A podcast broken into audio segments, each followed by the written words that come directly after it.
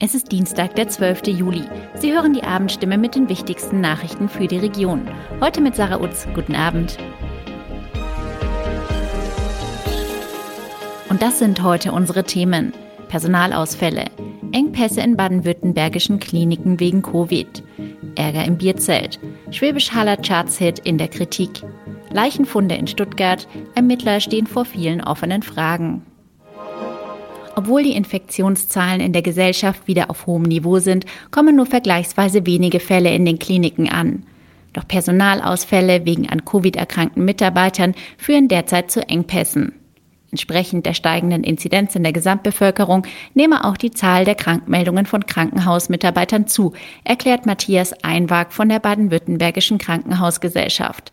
Laut Einwag werde derzeit in vielen Krankenhäusern von Tag zu Tag entschieden, welche Operationen mit den vorhandenen Personalressourcen durchgeführt werden könnten. Wegen Personalmangels könnten schon jetzt im Südwesten 10 bis 15 Prozent der landesweit mehr als 54.000 Krankenhausbetten nicht betrieben werden. Auch ein Sprecher des Stuttgarter Sozialministeriums spricht von einer angespannten Lage. Bislang müssten aber medizinische Eingriffe, die nicht sofort zwingend seien, noch nicht flächendeckend reduziert werden.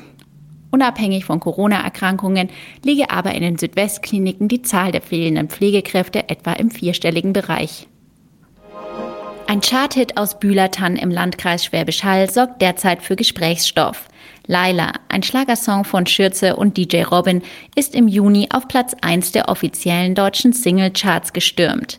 Laila wird derzeit in allen Bierzelten Deutschlands rauf und runter gespielt. Auch im Göckelesmeier auf dem Heilbronner Volksfest, wie fest wird Karl Mayer berichtet. Sexismusvorwürfe trüben die Freude. Im Text geht es um eine Puffmama und deren optische Vorzüge.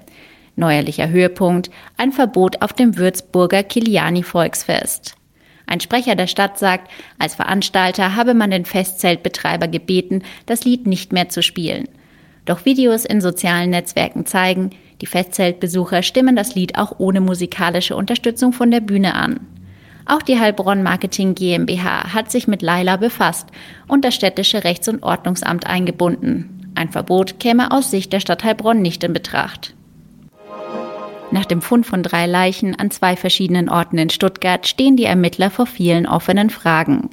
Die Leichen von zwei 53-Jährigen sind am Montag in einem Raum in einem Untergeschoss in der Stuttgarter Innenstadt gefunden worden.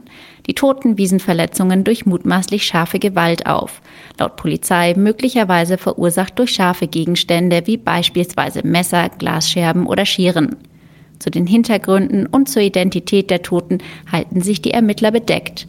Nach Medienberichten handelt es sich bei dem Fundort um das Souterrain einer Pizzeria und bei den Toten um den Betreiber und einen ehemaligen Betreiber der Szene-Restaurants Walle und Perbacco.